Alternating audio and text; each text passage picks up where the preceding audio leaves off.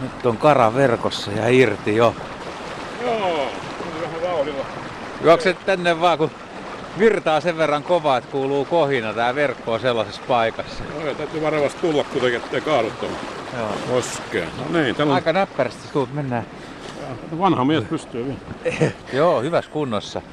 Tää on joku aikaisemmin rengastettu, nopeasti katsottuna rengas Joo, Vaikutti. ai on rengas siis. vaikutti tota, Ai tutulta. tutulta. Missä sun tavarat on siellä? Onneksi löytää tavarat. Vielä löytää tätä maastosta kotiinkin jossain. Kaivetaan heti tuon mun kirja esiin, katsotaan. Tuo verkko on siis viritetty joen poikki. Tässä on aikamoinen virtaus. Tervaleppää kasvaa molemmin puolin ja vaatii jo aikamoista taituruutta saada verkko tohon ja aika hyvin hoidettu lintu muutaman kerran lenteli tässä tohi ja sitten napsahti verkko eikä tiedetty pyyntihetkellä, että onko sille edes rengasta jalassa. Ja nyt näyttää. Onko meillä kummallakaan laaseja, että näkisi katsoa tuon renkaan numero? Ootas kun mä kaivan täältä. Tässä nyt tuli kuitenkin tää vanhan miehen hommat esille. Sitten sä Näin. paljastit, vaikka, Joo. vaikka peruskunto on kummallakin rauta. Niin, mutta on asioita, mitä ei voi Niin. korjata kuin sit apuvälineillä. Että Joo. Haluatko että mä huudan vai katsot sä itse? Näet se näillä? katsotaan. No kyllähän nämä auttaa, kiitos paljon. Katsotaan. Näistä tälläkin on tota, tämmönen sammal kiertynyt tohon. Jalan ympäri. niin Joo, joo. ei sitä nyt näin vähän, sitä on, se ei haittaa, mutta joskus nämä kerää myös jäätä sitten, vaikka tietysti sulaa sukeltaisi, mutta otetaan se pois ensin. Luetaan tuo renkaan numero 6, eli se on P 660 057, aika kuluneen näköinen. 660 057. Joo, niin Onko sulla ollaan sarja? uteliaita, katsotaan. Kyllä se, kyllä mä oikein muistin, on se mun sarja 660 ja 0, 057. 057. Se on rengastettu 22. päivä 11. Haakerviikissä yöpyvänä, eli täällä samalla paikalla. Mikähän tämä vuosi on? 2015. Aha, okei. Eli tästä nyt on Jonkun verran re- aikaa. reilu, reilu kaksi vuotta. Se on ollut silloin jo vanha koiras, pitkä siipinen, 103. Päivä on ollut lyhyt. Se on 15.30 jäänyt tässä verkkoon, kun mä oon päivän päättyessä illan hämärässä virittänyt verkkoni tähän ja jäänyt odottamaan. Tämä on muuten rau- lintuja. rauhallinen lintu verrattuna kahteen aikaisempaan. Tämä on hyvin kiltisti. Tässä on, olisiko tässä vähän niin kuin kokemusta aika poikamaista hötkyylyä? Eli onko näissä luonteenpiirre eroja? No kyllä, miksi me näin voida ajatella? Onhan ihmisissä erilaisia persoonallisuustyyppejä ja me kirjoitetaan tänne kontrolleihin nyt.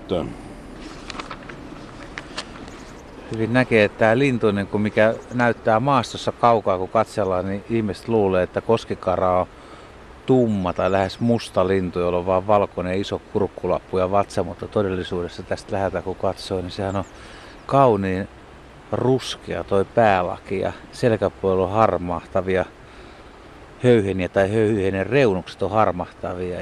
Et, et, siis hyvinkin ruskea lintu itse asiassa kaikin puolin. Kyllä, ja sitten on jännä toi, mitä ihmeteltiin jo aikaisemmin, tämä valkoinen, mikä vilkkuu siinä silmän päällä, että mikä se oikeastaan onkaan. Taas Joo, näkyy sulkee tässä. sitä koko ajan. Niin. Niin. Mulla tulee mieleen, että se on niinku silmäluomi, mikä on sieltä ylhäältä. Että et minkä takia se on valkoinen, mitä hyötyä sille on siitä. Niin. Sen Joo. näköinen, aika, aika isonokkainen, vahvan näköinen, tummat jalat ja sitten tuommoinen pyöreä, voimakkaan olullinen lintu. Sitten Joo. näkee. Ja siiven muotohan on sillä lailla, että se on aika, aika leveä ja ehkä lyhyt siipinen, vantterasiipinen. niin, nimenomaan joo. Ja sitten tämmöinen, tota, tässä kun siiven tässä taipeessa pitää kiinni, niin huomaa, mitä voimakkaat lihakset täällä on. Ja nyt tässä näkyy tämä Noin tosiaan 2015 marraskuussa rengastettu ja silloin vanhana lintuna. Eli se on syntynyt vähintäänkin 2014 kesällä, ehkä aikaisemminkin. Nyt näkyy tässä se siivenmäär, ää, iänmääritysperuste tässä siivellä. Eli käsisulkien peitinhöyhenet, nämä tässä. Joo, joo, ne on ihan pyöreät tommoset. Niin, niin Joo, kuin ihan, ihan erinäköistä kuin Joo, nuorilinnoilla. joo. Kyllä. Ja tämä on monta reissua todennäköisesti tehnyt. Mutta tuleeko noi siis yleensä samaan paikkaan sun havaintojen perusteella? No kyllä, sanotaanko, että se on tämän kossikaran rengastuksen suola ja joskus suolahaavoissakin, että tota, samat linnut tulee vuosi toisensa jälkeen samalle paikalle ja harvoin täällä niin vieraita lintuja tapaa, ei muiden rengastamia. Onko näistä sun rengastamista kontrolleja sitten millään pesimäpaikoilla tai muualla? Vai joudutko kontrolloimaan omia kavereita samoilla paikoilla? No tuossa sehän on myöskin tarkoitus, että sillä tavalla saadaan, saadaan niin sellaista tietoa, joka on niin pitkältä ajalta samoista linnuista. Ja tota, no kun pesiviä emojakin rengastaa, niin usein ainakin toinen emoista on seuraavana vuonnakin niin sama.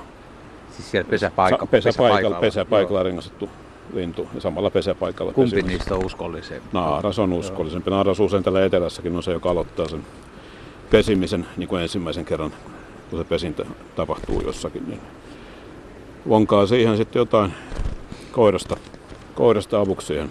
Mutta ei ole semmoista onnea käynyt, että on siis täällä etelässä rengastettu talvehtimispurolla tai joella ja sitten Norjasta tai Ruotsista joku kaveri on ottanut kiinni pesältä. Näitä on tietysti vähemmän, mutta on mullakin sellainen Hämeessä rengastettu poikanen, niin kontrolloitiin pesivänä naaraana, muistaakseni seuraavana kesänä sitten Ruotsissa, Keski-Ruotsissa suunnilleen.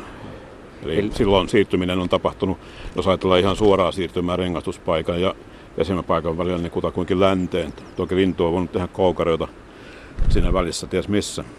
Et rengastamalla ei saada samanlaista tietoa varmaan koskaan kuin mitä näillä uudemmilla merkintävälineillä ja Niin, pitäisikö tuommoinen läheti, tekisikö mieli siirtyä lähetihommiin?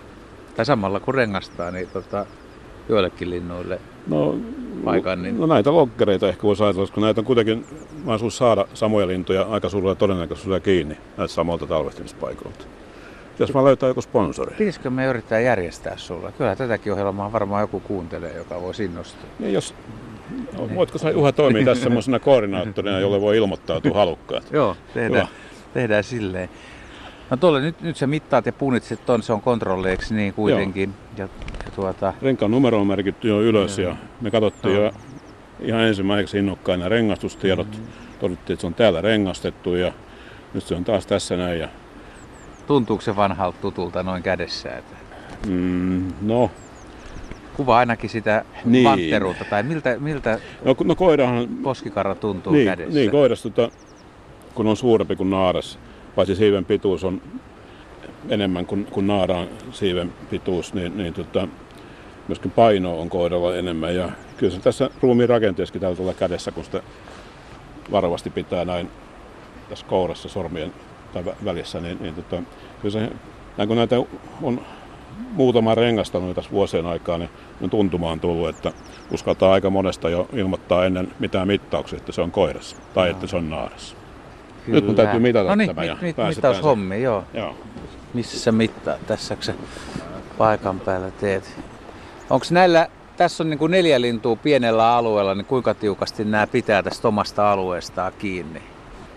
Niin, niin tässä kun tultiin tähän, niin todettiin, että ei ihan heti näkynyt lintui missään, mutta sitten toimittaja Laaksonen kuuli laulua, tarkkakorvaisena kuuli laulua tuolta padolta alavirran suunnalta ja sitten hetken sen jälkeen niin ilmaantui lintu, lintu melkein meidän jalkoihin tuohon kivelle istumaan ja se oli eri lintu kuin se mikä laulo.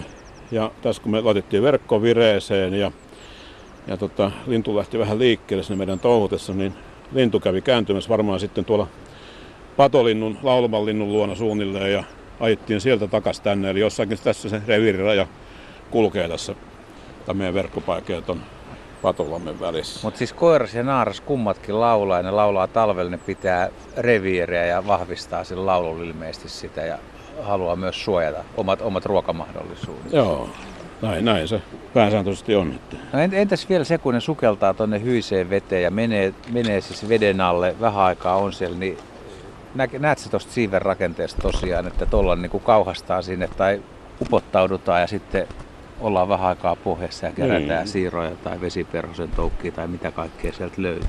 niin, kyllä tässä tulee aina mieleen, ja kun mä oon nähnyt, kun poikasetkin pesästä lähdön jälkeen, niin ennen kuin ne kunnolla lentää, niin ne myöskin sukeltaa ja käyttää siipiä apuna, niin tulee mieleen nämä olympia-uimaritkin, kun ne harjoittelee, niillä on käsissä sellaiset ne kun ap- apulaitteet, niin koskara ja semmoisia tarvitsisi. No siive, siivet on tämmöiset tota, hyvät, millä voi kauhoa veden allakin ja sukeltaa. Ja kun on isompi virta ja syvempää, niin kosikarahan käyttää sitä virran painetta hyväkseen myös.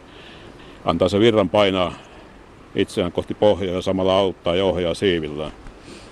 Siitä mittaa nyt Joo. sitten. Se on Se oli silloin viimeksi 103 se oli viimeksi. 100 ja nyt se on 103 edelleen, että No niin. se on kyllä kerinyt näitä siivisulkiakin Vaihtaa vaihtaa, mutta taitaa olla geeneissä tämä. 103 joo. Täältä tämä siiven mitta. ravinto on varmaan vaikuttanut siinä alkuvaiheessa. Mutta Tota monet ihmettelee siis maalikot, mutta miksei myös lintuharrastajat, että ainoa varpuslintu periaatteessa, joka talvehtii mielellään purojen varsilla ja sukeltaa, hakee sukeltajan ruokansa, luulisi, että joskus voisi tulla kylmä kovana pakkaspäivänä. Mitä sanoo Tolvanen?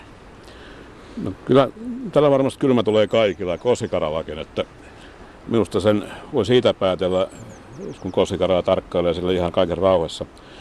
Kovilla pakkasilla kosikaran välillä, ruokailun välillä, niin on jääreunalla ja laskeutuu, peittää höyhenpuvullaan nä, nä, ja vatsahöyhenillä peittää jalkansa, varpaansa. Niinhän tekee monet isommatkin linnut. Joo. Uskoisin, että kyllä kosikara sillä tavalla joutuu ottaa nämä pakkasetkin huomioon. Kun on 20 astetta pakkasta ja sukeltaa tuonne veteen ja tulee, mutta niin se vaan vesi siitä höyhenpuvusta valuu pois, ettei, ettei niin kuin lintu suoraan jäädy.